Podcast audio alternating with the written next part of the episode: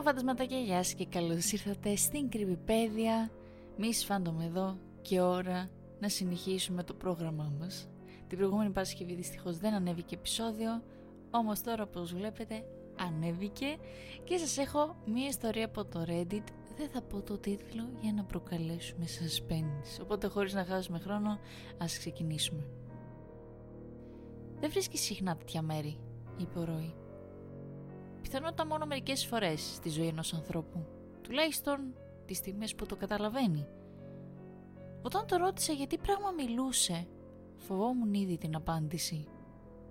Ήμασταν συγκάτοικοι εδώ και πέντε χρόνια και ως επί των πλήστων τα πηγαίναμε καλά και ήμασταν καλοί φίλοι.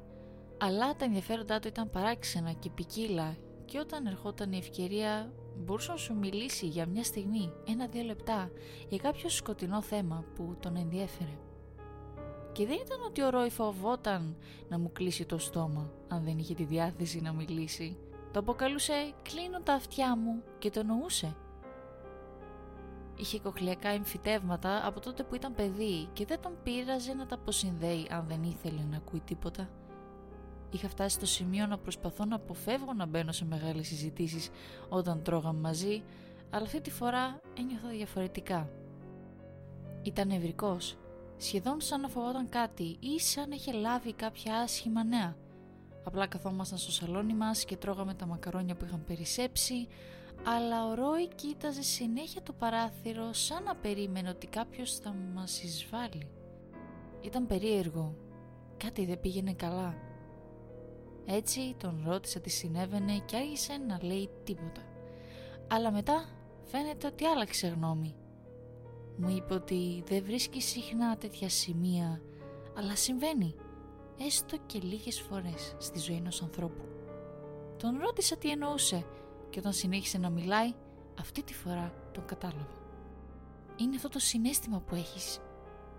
Κοίτα, έχεις βρεθεί ποτέ κάπου που το νιώθεις λίγο διαφορετικά από ό,τι θα έπρεπε, σαν πιο άδειο ή πιο ανατριχιαστικό ή απλά λες και νιώθεις μια ανησυχία που δεν ξέρεις γιατί. Αυτό είναι το συνέστημα. Δεν μιλάω για μέρη που εννοείται είναι προφανώς ανατριχιαστικά ή επικίνδυνα. Μιλάω για φυσιολογικά μέρη. Ίσως ακόμη και μέρη που πηγαίνεις καθημερινά που αυτή τη συγκεκριμένη φορά δεν το αισθάνεσαι φυσιολογικά. Τότε είναι που συμβαίνει. Η Σάντρα αυτή η Σάντρα είναι εκείνο το κορίτσι που σ' έλεγα. Η Σάντρα μου είπε για ένα παιχνίδι που έπαιζε όταν ήταν παιδί. Ήταν παιδί του στρατού και το έμαθα όταν ήταν στο εξωτερικό. Τότε συνήθιζε να παίζει με μια ομάδα παιδιών που της έλεγαν για το παιχνίδι, το οποίο προφανώς είχαν μάθει από ένα άλλο παιδί και το καθεξής, αλλά δεν το έπαιζαν στην πραγματικότητα. Έκαναν ότι το είχαν παίξει, αλλά εκείνη πίστευε ότι έλεγαν ψέματα. Όλοι έδειχναν κάπως ενθουσιασμένοι και τρομαγμένοι όταν τις το ανέφεραν, όχι ως πρόσκληση για να παίξουν όλοι μαζί, αλλά ως πρόσκληση για αυτήν. Ή ίσως απλώς για να την εντυπωσιάσουν. Το αποκαλούσαν το παιχνίδι της μουρμούρας. Το όνομα δεν έβγαζε κανένα νόημα εκείνη τη στιγμή. Το παιχνίδι δεν είχε να κάνει με τη μουρμούρα, αν μπορούσε κανείς να το αποκαλέσει καν παιχνίδι. Δεν μπορούσες να το παίζεις όλη την ώρα ή σε ένα μέρος της επιλογής σου. Δεν υπήρχε σκορ, δεν υπήρχε τρόπος να συναγωνιστείς τους άλλους. Η ιδέα ήταν ότι υπάρχουν ορισμένα μέρη που σε σπάνιες περιπτώσεις θα νιώθετε ότι κάτι δεν πάει καλά. Όπως είπα, μπορεί να νιώσεις το μέρος μοναχικό ή ανατριχιαστικό ή επικίνδυνο με κάποιον τρόπο που δεν βγάζει νόημα. Η Σάντρα μου είπε ότι οι περισσότεροι άνθρωποι απλά αγνοούν το συνέστημα ή προσπαθούν να φύγουν όσο πιο γρήγορα μπορούν.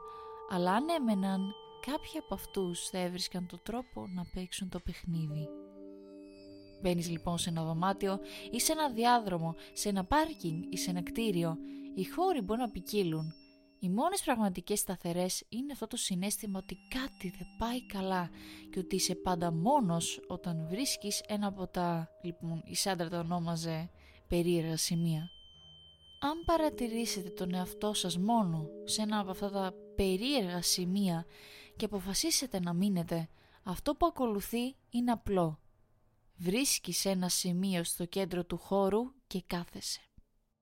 είπε ότι πρέπει να κάθεσαι με τα πόδια σου τεντωμένα και τα χέρια σου με τις παλάμες προς τα κάτω στο έδαφος κάτω από τον πισινό σου. Δηλαδή σαν να κάθεσαι πάνω στις παλάμες των χεριών σου. Αλλά δεν ήξερα αν αυτό ήταν πραγματικά απαραίτητο ή απλά κάποια λεπτομέρεια που είχαν προσθέσει τα παιδιά. Όπως και να έχει, κάθεσαι εκεί και κλείνεις τα μάτια σου και αν όντως βρίσκεσαι σε ένα από αυτά τα σημεία, μετά από λίγα λεπτά θα ακούσεις ένα δυνατό θόρυβο που ακολουθείται από τον ήχο ενός κουδουνιού. Τότε μπορείς να ανοίξεις τα μάτια σου και θα καταλάβεις αμέσως αν πέτυχε, επειδή δεν θα είσαι πια μόνος σου. Θα υπάρχει ένα άτομο ή κάτι που μοιάζει με άτομο που θα κάθεται ή θα στέκεται κοντά σου να σε παρακολουθεί και να σου χαμογελάει. Δεν θα σου μιλήσει ή δεν θα απαντήσει καν αν του μιλήσεις και δεν θα σε πλησιάσει στην αρχή. Απλά σε κοιτάζει και σου χαμογελάει. Και βέβαια, ίσως μέχρι εκείνη τη στιγμή να έχεις φοβηθεί ή τουλάχιστον έχεις φρικάρει περισσότερο από λίγο, αλλά τουλάχιστον δεν θα προσπαθήσει να σε αρπάξει ή να σε πλησιάσει και τότε είναι που σηκώνεσαι και προσπαθείς να φύγεις πολύ γρήγορα αντιλαμβάνεσαι μερικά διαφορετικά πράγματα.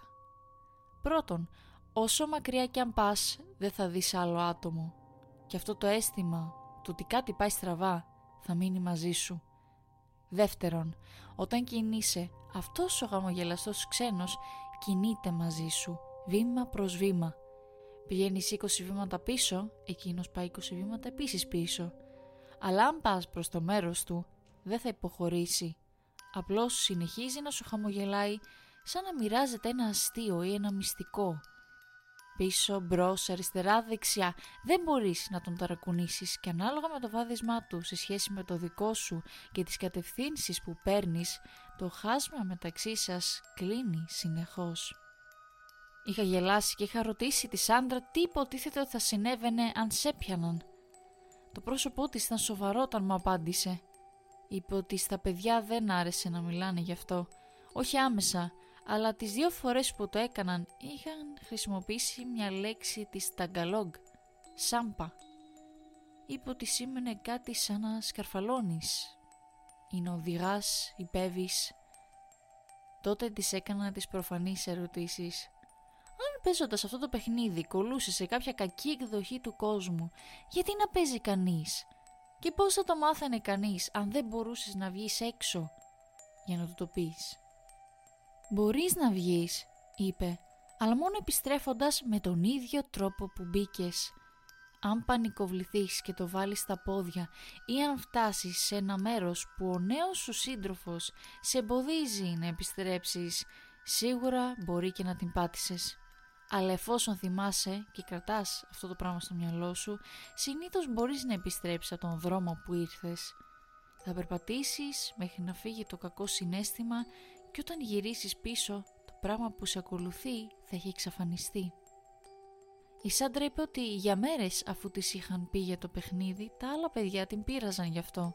Αλλά ήταν εύκολο να βρει δικαιολογίες για το γιατί δεν μπορούσε να παίξει καθώς απλά δεν ήταν κάτι πολύ συνηθισμένο για εκείνη να είναι μόνη της ή να συναντάει κάποιο σημείο που της προκαλούσε περίεργη αίσθηση. Τελικά βαρέθηκαν να μιλάνε γι' αυτό και προχώρησαν σε άλλα πράγματα και μέχρι τον επόμενο χρόνο είχε σχεδόν εντελώς ξεχάσει το παιχνίδι. Μόνο το τελευταίο Σαββατοκύριακο πριν μετακομίσει πίσω στην Αμερική το θυμήθηκε. Είχε περάσει από ένα μικρό μαγαζί είπε ότι το μαγαζί δεν ήταν κλειστό ή κάτι τέτοιο και ήταν μεσημέρι, αλλά δεν υπήρχε κανείς άλλος τριγύρω. Αυτό δεν ήταν κάτι τόσο παράξενο, αλλά κάτι την έκανε να σταματήσει. Είπε ότι το φως φαίνονταν περίεργο και παρόλο που είχε πάει εκεί με τη μητέρα της δεκάδες φορές, είχε ένα τρομακτικό συνέστημα στο στήθος της που δεν είχε νιώσει ποτέ ξανά. Της θύμισε το παιχνίδι της μουρμούρας και μόλις ήρθε αυτή η σκέψη την είχε κυριεύσει. Πριν το καταλάβει κάθισε στο βρώμικο τσιμέντο στη μέση του κέντρου και έκλεισε τα μάτια της. Μετά από μερικά λεπτά άκουσε ένα απότομο κράκ. Στη συνέχεια ένα κουδούνι χτύπησε κοντά της. Φοβήθηκε από τότε, αλλά έπρεπε να ανοίξει τα μάτια της και να ελέγξει. Σωστά. Ένας άντρας στεκόταν τώρα στην άλλη άκρη του μαγαζιού. Απλά στεκόταν εκεί και την κοιτούσε επίμονα. Δεν ήταν ντυμένος με φόρμα ή στολή ούτε με κάποια από τα ρούχα που φορούσαν συνήθως οι άνθρωποι στο κατάστημα. Ό,τι φορούσε ήταν γκρι. Γκρι παντελόνι, πουκάμισο. Ίσως ήταν η φαντασία της, αλλά τα δόντια που έδειχνε καθώς της χαμογελούσε φαινόταν γκρίζα στο φως. Η αντίδρασή της ήταν άμεση. Πετάχτηκε στα πόδια της και άρχισε να τρέχει έξω από το μαγαζί, ρίχνοντας μια ματιά πίσω για να δει αν εκείνος την ακολουθούσε.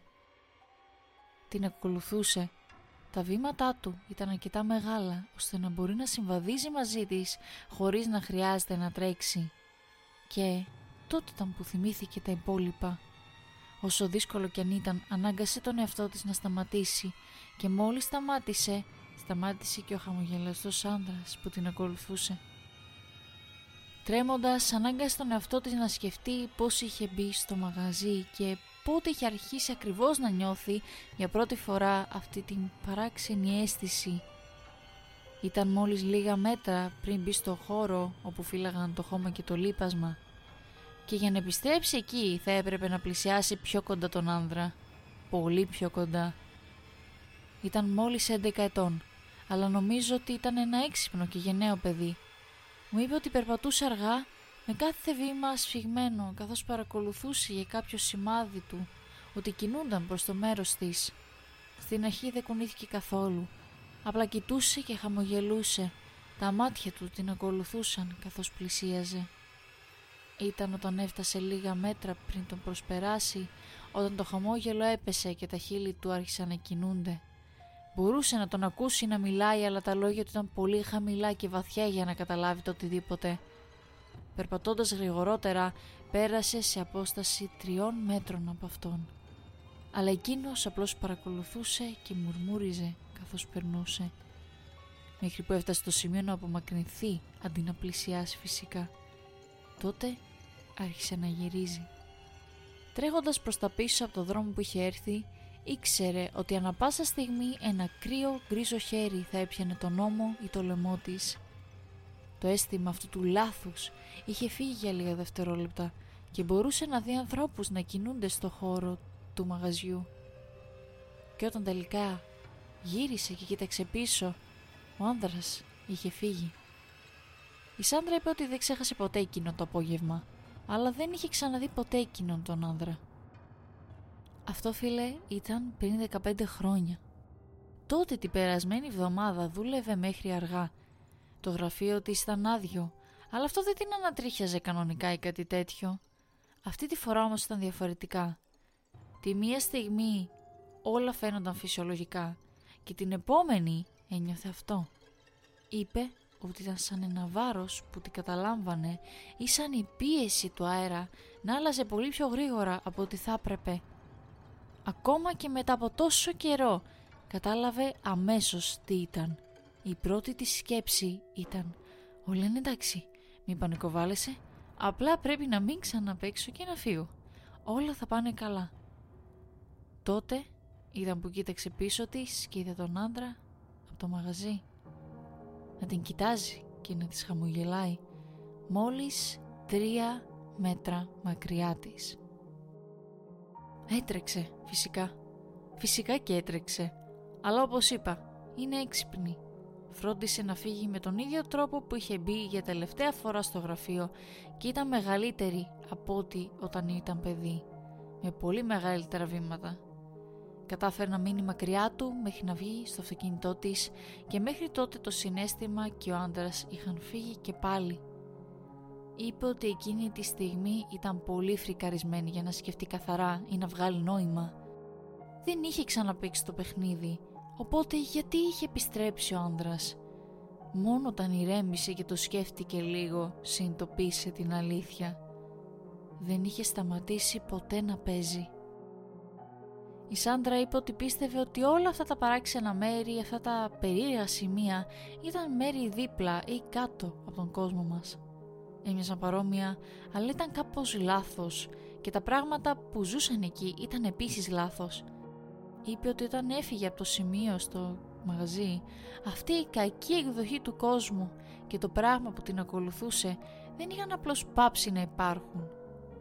Και ίσως δεν είχε σταματήσει ποτέ να την ακολουθεί. Την παρακολουθούσε όλα αυτά τα χρόνια, κινούμενος πίσω από τον κόσμο και πλησιάζοντας όταν μπορούσε. Και μόλις πλησίασε αρκετά, έπρεπε απλώς να περιμένει μέχρι να βρεθεί σε ένα σημείο που απλώς δεν ήταν σωστό. Ένα μέρος που θα μπορούσε να τον δει ξανά και θα μπορούσε τελικά να απλώσει το χέρι του και να την πάρει. Εγώ δεν πίστευα τίποτα από όλα αυτά, εννοείται. Στην αρχή νόμιζα ότι με δούλευε η Σάντρα, ότι είχε πάρει ναρκωτικά ή κάτι τέτοιο. Αν και δεν την είχα γνωρίσει ποτέ, έτσι. Αλλά όσο περισσότερο μιλούσε, τόσο πιο αναστατωμένη γινόταν και τόσο πιο αποφασισμένος γινόμουν για να προσπαθήσω να τη βοηθήσω. Όταν η απλή προσπάθεια να την πείσω ότι όλα αυτά είναι μια ψεύτικη ανάμνηση ή ένα κακό όνειρο δεν έπιασε, πρότεινα ότι ίσως ήταν ένας αληθινός τύπος που απλώς την παρακολουθούσε από τότε που ήταν παιδί.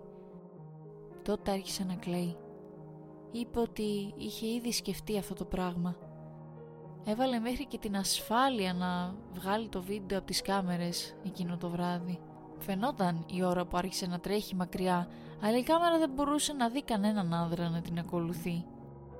Ήθελα να πω ότι αυτή ήταν η απόδειξη ότι ήταν στο μυαλό της, αλλά ήξερα ότι θα την θύμωνε και θα απομακρυνόταν από μένα. Ανταυτού της είπα ότι την πίστευα και ότι θα προσπαθούσα να την βοηθήσω να βρει τι θα μπορούσαμε να κάνουμε για να το διορθώσουμε. Αυτό που δεν της είπα ήταν ότι θα προσπαθούσα να παίξω κι εγώ το παιχνίδι ώστε να μπορέσω να της πω ειλικρινά ότι όλα αυτά είναι μαλακίες και ίσως να την πείσω να πάρει όποια βοήθεια χρειαζόταν πραγματικά. Δεν ήμουν σίγουρος αν θα είχα την ευκαιρία να το κάνω βασικά. Όπως όλοι έτσι κι εγώ είχα περάσει φορές που ένα μέρος μου φαίνονταν περίεργο ή ανατριχιαστικό και δεν ήμουν σίγουρος γιατί, αλλά όχι τόσο συχνά ή κάτι τέτοιο. Και αν δεν έπεφτα πάνω σε ένα από αυτά τα σημεία, είτε δεν θα μπορούσα να παίξω καθόλου το παιχνίδι, είτε θα έπρεπε να της πω ψέματα και να προσποιηθώ ότι βρήκα τελικά ένα περίεργο σημείο, αλλά ότι δεν είχε συμβεί τίποτα. Αν και θα σας ακουστεί αστείο, βρήκα ένα περίεργο σημείο το Σάββατο. Ήμουν στα αρχαία της βιβλιοθήκης ψάχνοντας υλικό για την εργασία που ετοιμάζω.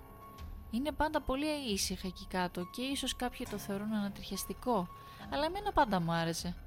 Ένιωθα σαν να είμαι σπίτι μου. Αλλά καθώς πήγαινα στα πάνω ράφια, αυτό άλλαξε. Ήταν σαν να μπήκα σε ένα διαφορετικό κλίμα ή κάτι τέτοιο. Στην αρχή μπερδεύτηκα και ακόμα και όταν σκέφτηκα το παιχνίδι δεν πίστευα πραγματικά ότι είχα βρει ένα περίεργο σημείο. Απλά πίστευα ότι ήταν αρκετά κοντά ώστε να μπορώ να πω στον εαυτό μου ότι δεν έλεγα ψέματα όταν έλεγα στη Σάντρα πως δοκίμασα το παιχνίδι και δεν συνέβη τίποτα. Ο Ρόι σιώπησε, κοιτάζοντας το τίποτα για ένα λεπτό καθώς περίμενα να συνεχίσει. Όταν δεν το έκανε, του πέταξε μια χαρτοπετσέτα. «Λοιπόν, τα κατάφερες, συνέβη τίποτα» Το πρόσωπό ήταν χλωμό καθώς γύρισε να με κοιτάξει. Ναι, δούλεψε. Ήταν ακριβώς όπως είπε. Όταν άνοιξε τα μάτια μου στεκόταν εκεί ένα κορίτσι. Λίγο νεότερη από μας. Στην αρχή νόμιζα ότι ήταν απλά μια φοιτήτρια και στην πραγματικότητα ήταν κάπως χαριτωμένη, χαμογελώντας με έτσι όπως μου χαμογελούσε. Κι εγώ καθόμουν στη μέση του πατώματος σαν χαζός τελικά. Αλλά δεν είπε τίποτα, ούτε κουνήθηκε. Δεν ανταποκρίθηκε όταν της είπα γεια. Απλά κοιτούσε και χαμογελούσε. Άρχισα να φοβάμαι. Έκανα μερικά βήματα πίσω και εκείνη δύο βήματα προς το μέρος μου. Ήθελα απλώς να τρέξω, αλλά θυμήθηκα τι είχε πει η Σάντρα. Είχε πλησιάσει βέβαια και όταν έκοψα πάλι προς τον διάδρομο που έπρεπε να βγω από τον δρόμο που είχα μπει, ήταν μόλις λίγα μέτρα μακριά. Δεν χαμογελούσε όμως πια.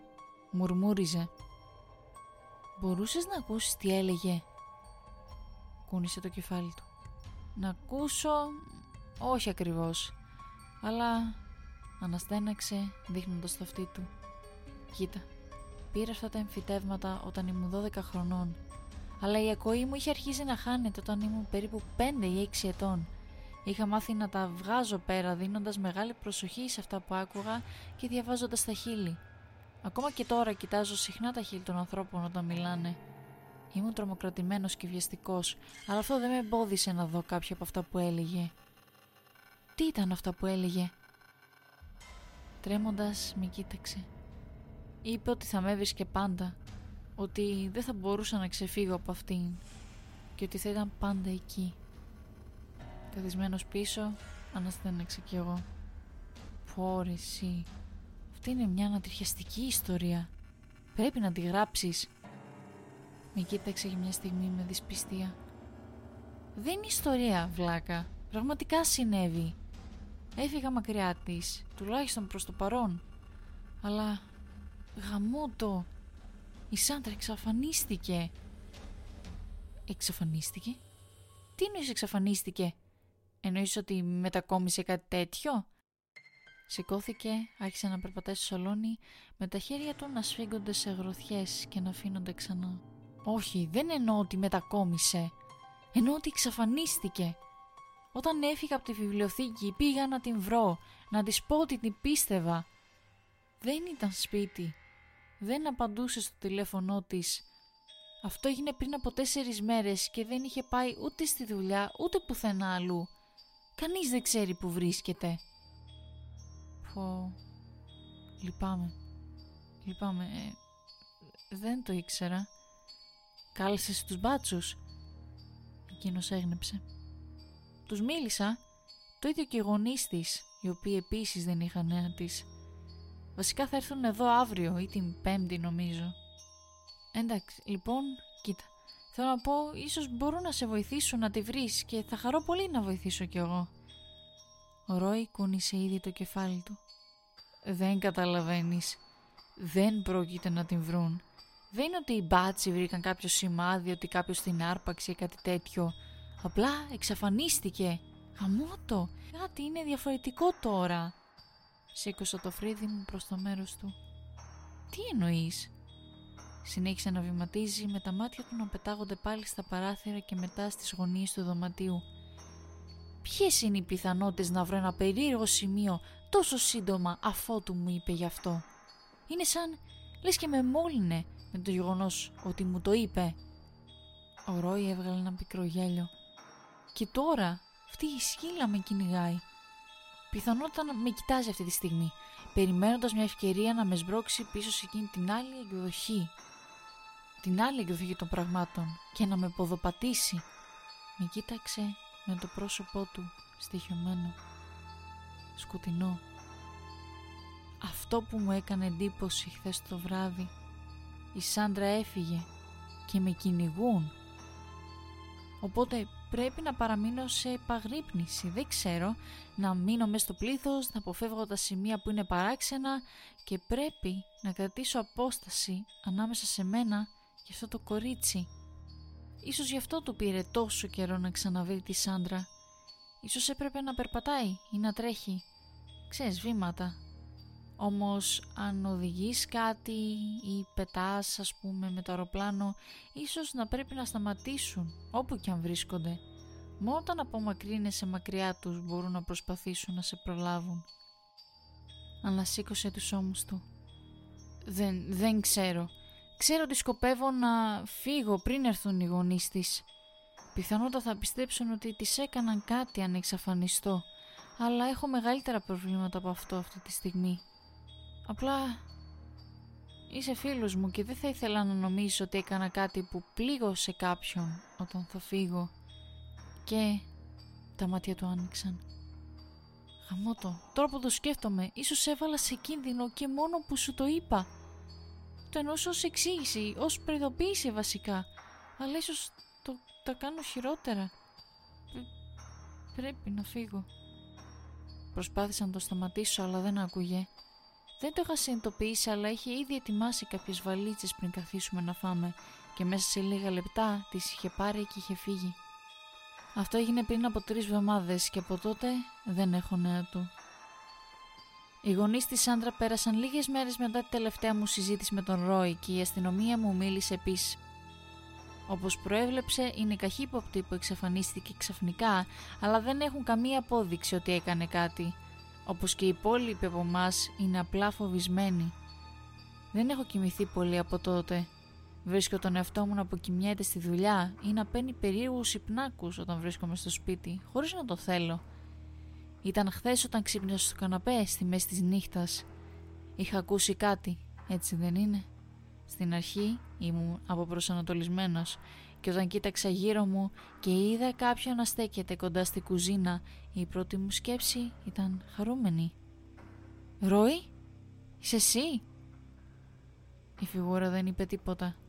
Δεν κουνήθηκε και ξυπνώντας λίγο περισσότερο συνειδητοποίησα ότι η σιλουέτα μοιάζε πιο κοντή από τη σιλουέτα του Ρόι. Με την καρδιά μου να χτυπάει δυνατά έφτασα να ανοίξω τον διακόπτη της λάμπας. Ήταν ένα έφηβο αγόρι που δεν είχα ξαναδεί. Απλά στεκόταν εκεί, κοιτάζοντας και χαμογελώντας. Σκέφτηκα μέσω στην ιστορία του Ρόι, αλλά δεν καταλάβαινα. Το δωμάτιο. Το ένιωθα παράξενα. Ο αέρας ήταν πυκνός και παρόλο που ζούσε εκεί για πέντε χρόνια, όλα έμοιαζαν κάπως παράξενα, κάπως ξένα. Όχι, δεν είχα παίξει αυτό το παιχνίδι. Απλά καθόμουν μόνος με τα μάτια κλειστά. Κοιμόμουν. Και τι με είχε ξυπνήσει; Μπορεί να ήταν ένα κουδούνι. Σηκώθηκα τρέμοντας.